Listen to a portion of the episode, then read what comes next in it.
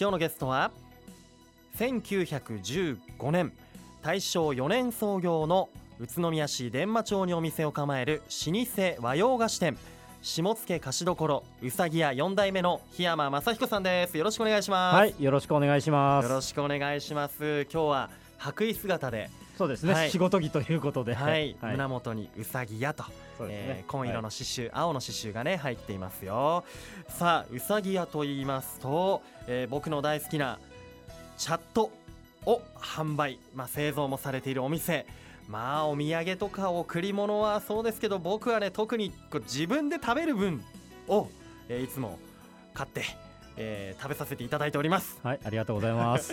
今日はそんなチャットをスタジオにお持ちいただいております、はい、ありがとうございます。そうそうこの金色のねパッケージに包まれたチャットですよ。これ何年か前にあれですよね。あのこの包み変わりましたよね。そうですね。ちょうど5年ぐらい前になりますかね。5年前、はい、前はあのねあのアルミ箔みたいなこう包まれていて、ね、それに、えーと、セロハンで包んで、はいはい、二重包装になってましたけど、うん、今はあれもまたこう剥く時のねあの音とかもいいんですよね。パリパリパリみたいなね。であの包装紙にこう残っついてしまった皮とかをよくあの、指先につけて食べたりしてました。そういう方多かったですね やっぱりね、はい、でこちらは、えー、変わりました。今度はちゃんとあの密閉密封されているようなね、ね。はい、袋に変わりましたけれどもこれ変えた理由ってあるんですか？あやっぱり今の時代ですね、うん、まあ食の安全うん、まあ、そういったのも含めてあと製品そのものの鮮度保持ですね、うんうん、そういったところを考えて、うん、えー、まあ、まあ一大決心に近い形ではありますけれど、うんうん、えー、変えさせていただきました。なるほど。よりこうじゃあ出来たての鮮度に近いものがこう開けたとったね風味が。あ広がってきましたよ。美味しそうです。こうちょうどね、えー、これ船の形というか小判型というかそうですねはい、はい。えー、しておりますよ。とてもね狐色に焼き上がった表面で、はい、特に綺麗に焼けてるやつ持ってきましたので。ありがとうございます。これ焼き印が真ん中にねお刺さって。あそうですね。それ黄身を塗ってちょっとしたアクセント。黄身を塗ってるんですね、はい、なるほど。でこうあ食べたいところだけどこれに触れずにはいられない表面ね、はい、パッケージにはこう小鳥たちが、えー、何匹いるの ?1234567 8そうですね。ね、はい、8羽の、えー、小鳥たちがこうおしゃべりしているような感じですけれどもこのチャットの名前の由来というのにも関わってるんでしょうかこれは。そうですね、うん、あのー、まあもともとそのチャットという名前ですね。お菓子が出来上がった時に、はい、えーとまあ、名付け親として、うん、まあ、今は有名になられましたあの詩人で書家の相田光夫先生にですね、はい、名前を付けていただきました。えー、まあ、召し上がっていただいた時にですね、はい、まあ、おしゃべりのお供なんていう形でいいんじゃないのかというような言葉がありましてなるほど。そこからまあ今ではチャットって言ったら、ね、インターネット上で結構一般的ですけど、チャットっていうのをを名前を付けてくださったようですね、その時に。その当時に、はい、インターネットでまだチャットが開設される前の話ですもんね。そうもう半世紀ぐらい前の話ですんで。はあ、しかも相田光夫さんがネーミング、はい、デザインなどを手掛けたということで、この鳥の絵もそうなわけなんですね。そうですね。まあせっかくなんでそういうおしゃべりをしてる絵ということで。うん、はいまあ、基本的なデザインをしていただきましたこの電線とかにこう止まって小鳥たちが、あのピーチクパーチク、はい、おしゃべりしているようなデザインがされています、まさにじゃあおしゃべりの音もチャットということなんですね。そうですね。はい。じゃあここで一口いただいてもよろしいでしょうか、はい、すみません。いただきます。うん。これこれ。うん。ほろほろっとしたこの食感と、はい、うん。本当表面のこの焼かれたこの風味というか、はい、広がりますね、さらにこのパッケージになってから、そしてなんといってもこの中の白あんこのミルク風味の白あんもう溶けますよね。とろける、はい、あこんばんはまたバターの香りがしてきました。とっても美味しい、はい、ありがとうございます。やっぱりこういつ食べてもなんかこうどこかこう懐かしい気分にさせてくれる、そんなチャットですけれどもこれねさっきスタジオの外にいるこうスタッフとかと話していて、はい、結構言い争いになったんですよ。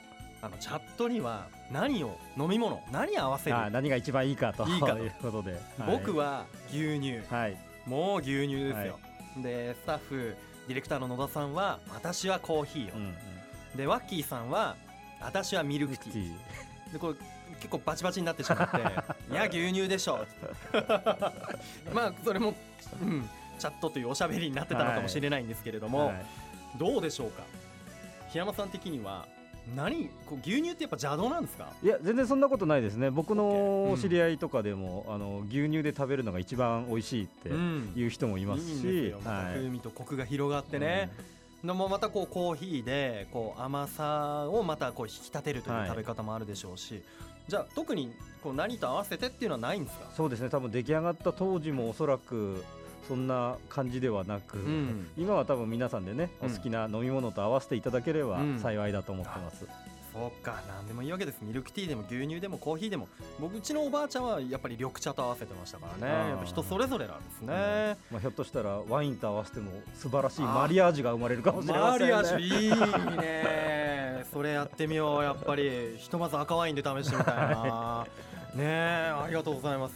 そっかそっか。あのうさぎ屋は大正時代から続くお店ですけれども、はい、このチャットが登場したのはいつぐらいなんでしょうか？そうですね。大体今から、うん、あの57年ぐらい前っていうふうに聞いております。ちょっと正確な日にちが記したものが残っておりませんで、うん、大体そのくらいだったかなと言われてますね、はい、そうなんですね。じゃあうさぎ屋が大正時代に始まって創業してからまあ4 5 6年ぐらいのところでどうでしょう、ねはい、やはり、えー、今4代目ですけれども3代目の時ですか？そうですね。先代の時に、うん、先代の。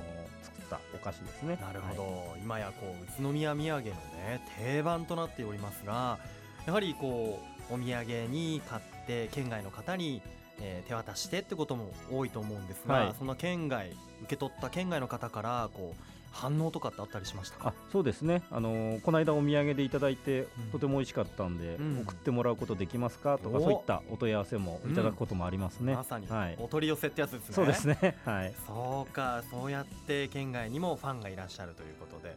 あのこれチャットは白あんだったので、はい。今月あるホワイトデーのね、はい、お返しにもいいんじゃないかなというふうに思いました、はい、まあいろんなところで販売されています、えー、伝馬町の店舗ではもちろん、えー、JR 宇都宮駅だったり県内の百貨店とかスーパーでも買えますから嬉しいですよね、はい、僕もあの宇都宮市内だとアピタとかヨークベニマルとか、そういうところでえー、買ったりしますよ。やっぱりねこう自宅用にも買いやすいんですよね。スーパーとかでも買えるんで。はい、えー、で最近では東京あとは池ぶ東京の池袋東部でも、えー、販売中ということで,、はい、そうです。ね、これすべて伝馬町の店舗で作られている、はい、ということなんですね。ちなみにうさぎ屋の商品で一番初め先代が、えー、1代目が作った創業当時からあるものというとやはりうさぎもなか。そうですね。一番最初は、まあ、その他のお菓子もありますけれども、はい、まあ、やっぱり有名になったのはうさぎもなかですね、うさぎもなかなんですね、はい、で2代目がゆずまんじゅうを作りになって、はい、3代目がチャットを作りになったということなんですね。やっぱりまあどうでしょう先代に対してこうリスペクトというか、はい、すごいなっていうふうに思うところってありますか？そうですね。やはり、うん、まあ、先ほどもちょっと出ましたけど創業で103年になっておりますので、うん、まあそのバトンをつないできた、うん、あの継続してきたことっていうのはやはり尊敬するところですね。なるほど、はい、そうですよね。やはりじゃあこう続けていくことの大変さそして重要さっていうのを今ご自身が感じていらっしゃるそうですね。やはりあのこの後にどうやって続けていくかっていうのは、やっぱりいろんなことを考える中で一つ考えなくてはいけないことだと思ってます。なるほど、えー、仙台は優待されまして、はい。えー、まあどうでしょう。3代目は4代目の今のお仕事ぶりとか見に来たりされますか？そうですね。あの、まあ、店舗と自宅がすぐ隣なので、はい、うん。じゃあこう毎日のように。そうですね。毎日あの様子は見に来ますね、はい、やはりこう気にかけてくださっているわけですね。そうですね、はい、やはり仙台との絆というものがね、続いているんじゃないかなというふうに思います。またこうやってこう味とか技術そしてお店が守られていくんじゃないかなというふうに思いますね。さあ愉快な雑談後半も檜山さんとのお菓子トークさせていただきたいと思います。ではここで一旦ブレーキしましょう。さあ改めまして愉快な雑談。今日のゲストは1915年大正4年創業宇都宮市伝馬町にお店を構える老舗和洋菓子店下野菓子処うさぎ屋4代目の檜山雅彦さんです。改めましてよろしくお願いします。はいよろしくお願いします。いやもうチャットを一口食べただけでですねもう話が盛り上がる盛り上がる。曲中も話し込んでしまいましたけれども、やはりいいですね。おしゃべりの友チャットっていうところですね、えー、そうですね、えー、あのうさぎ屋で檜山さんが家業に本格的に入ったのはおいくつくらいの頃だったんでしょうか？あそうですね。あの実家に戻ってまいりましたのは28歳の時ですね。はい、というと、えー、学校大学を卒業されてすぐというわけではないですね。そうですね。はい。途中ちょっとインターバルはありましたね。うん、はい、えっ、ー、とちなみにどんなことされていたんでしょうか？あの大学はですね、はい、あの理工系の大学に行ったもんですから、えー、そこからちょっと、あのー、冊子メーカーの方に就職しまして、うんはい、えー、でその後お、まあそこに3年ほど勤めました後に場所はどこだったんですか？場所は、えーと、川崎と渋谷ですね、うん、はい、もうまた大都会の方に。そうですね。ね、はい、冊子メーカー。はい。また今とはガラッと違う。そうですね、ね。まあ、たまたま大学で専攻してたのが、うん、あの金属加工の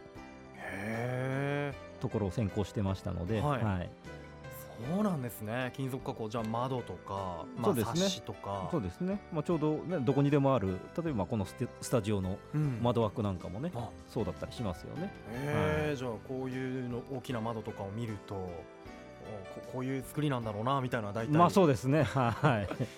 へえ金属加工とかを学ばれたり金属加工を取り扱ったりされていて、はい、で今は、まあ、あんこの加工だった、ね、そうですね、はい、なるほど。えそれからどうでしょう？家業に入る前にはどこか修行とか？あそうですね、はい、あのー、まあ、3年勤め、えー、えー、た頃にですね、うん、まあ、そろそろ実家に戻ろうかというところで仙台に相談したところ、うんうん、まあ、その知り合いのつてを頼って、はい。うん、えーとまあ、北海道の帯広にある、えーと、六花亭というお菓子屋さんの方に、はい、えー、勉強させに行かせていただくことになりました。へ、はい、六花亭ってあのバターサンドで有名なそうですね。六花亭、はい、あそこが引き受けてくださったわけですね。そうですね、はい、やはりこうお菓子屋さんでこう横のつながりというかあるんですね。そうですね。やはり、うん、まあ、協会組合ありますんで、うん、その中で、ね、知り合って、はい。えー、あのー、お付き合いのあるところに相談したんだと思いますなるほど。で六花亭で北海道で、えー、製造だったり販売、まあ、修行をされてで、ね。はい、で28歳の時に、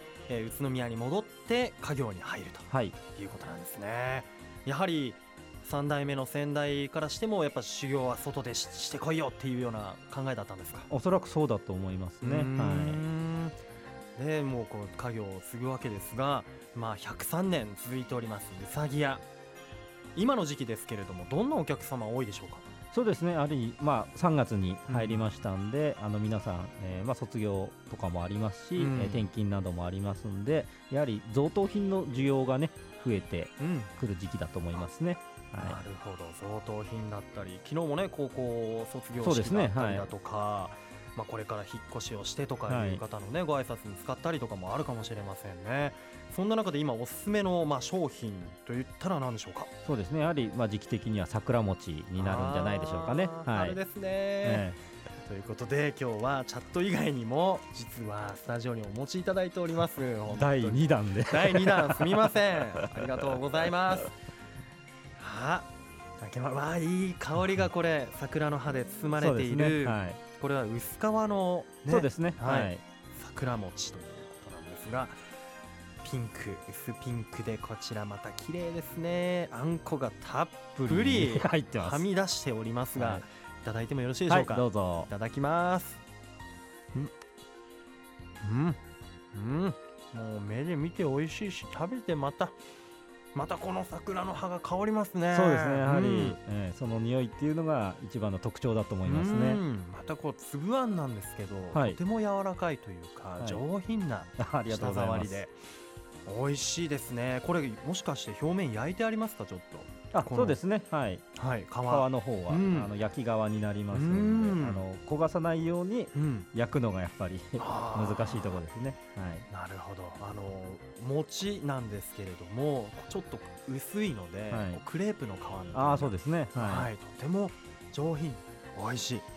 これってこの桜の葉っぱって、はい、食べるべきなんでしょうか？それとも食べなくてもいいんですか？僕はいつも一緒に食べたり両方楽しんでるんですけど、たびたびやっぱり論争になりますよねそこもね、うん。はい、ですけどまあそれはもうどちらでも結構ですね。はい、柏餅だとねやっぱちょっと柏の葉が硬いんで食べられないんですけど、はい、結構このしょっぱいね葉っぱとこうねあんこの味を引き立ててくれて、僕は好きなんですよね、そうか。ちなみに檜山さん食べますか？僕は食べない派ですね。香り付け 香りを楽しむというね、ことなんでしょうか。今度から僕もそうしてみたいなと いやいやいやお好きに召し上がってください、え。ー、あのちなみに檜山さんだったら、はい、桜餅宇都宮市内どこで食べたいですか、まあもうちょっとするとねやっぱりお花見のシーズンになるんで、ね、はい、やっぱり桜の木が見えるところで食べたくなりますよね、うん、はい、いいですね。ちなみにお花見行くとしたら。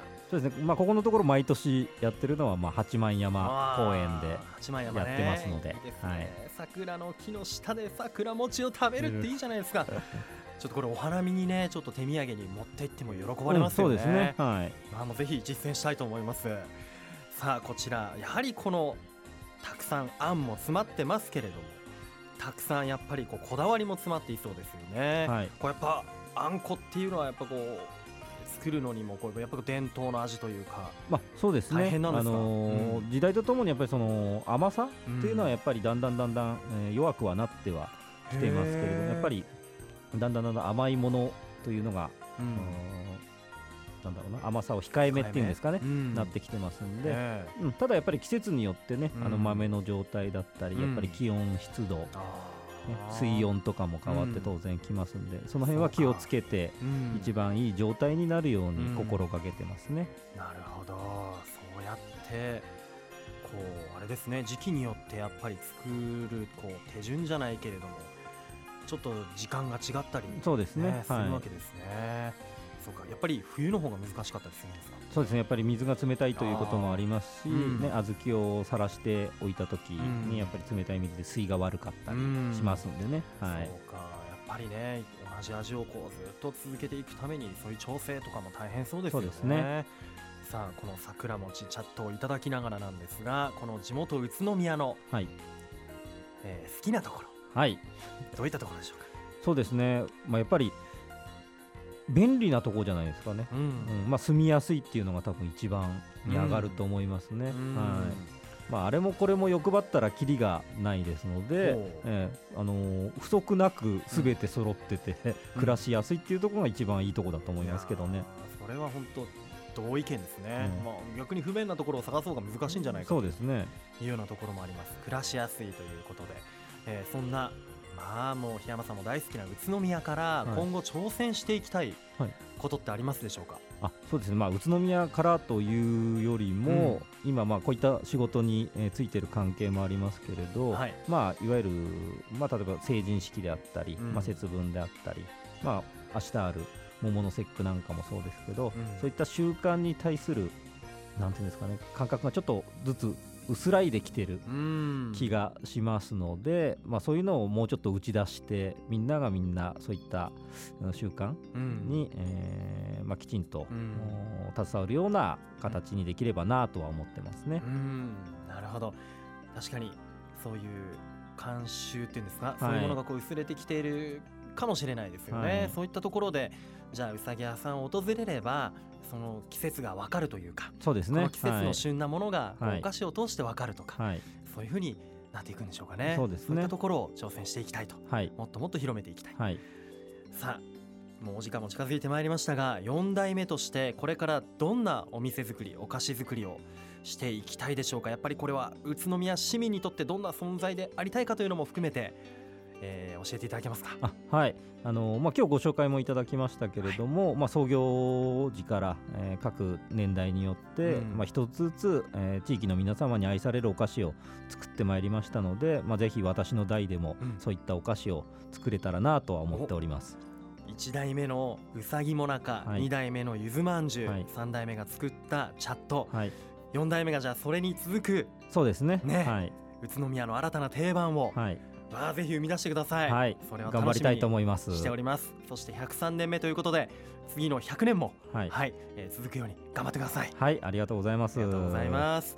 ということで、えー、今日はチャットと桜餅までお持ちいただいてどうもありがとうございました。はい、ぜひあの花見の時には、えー、買って持っていきたいと思います。はい、お願いします。はい、それではこのワードで一緒に締めていきましょう。よろしいでしょうか、はい、今日はじゃあ宇都宮土産の定番チャットという文字を入れたいと思います。じゃあせーのの後にお願いします、はい、ではいきますよ。せーのチャットで愉快だ宇都宮。ありがとうございます。今日のゲストは1915年大正4年創業宇都宮市伝馬町にお店を構える老舗和洋菓子店下野菓子処うさぎ屋4代目の檜山雅彦さんでした。どうもありがとうございました。はいありがとうございました。住めば愉快だ宇都宮 Hallelujah!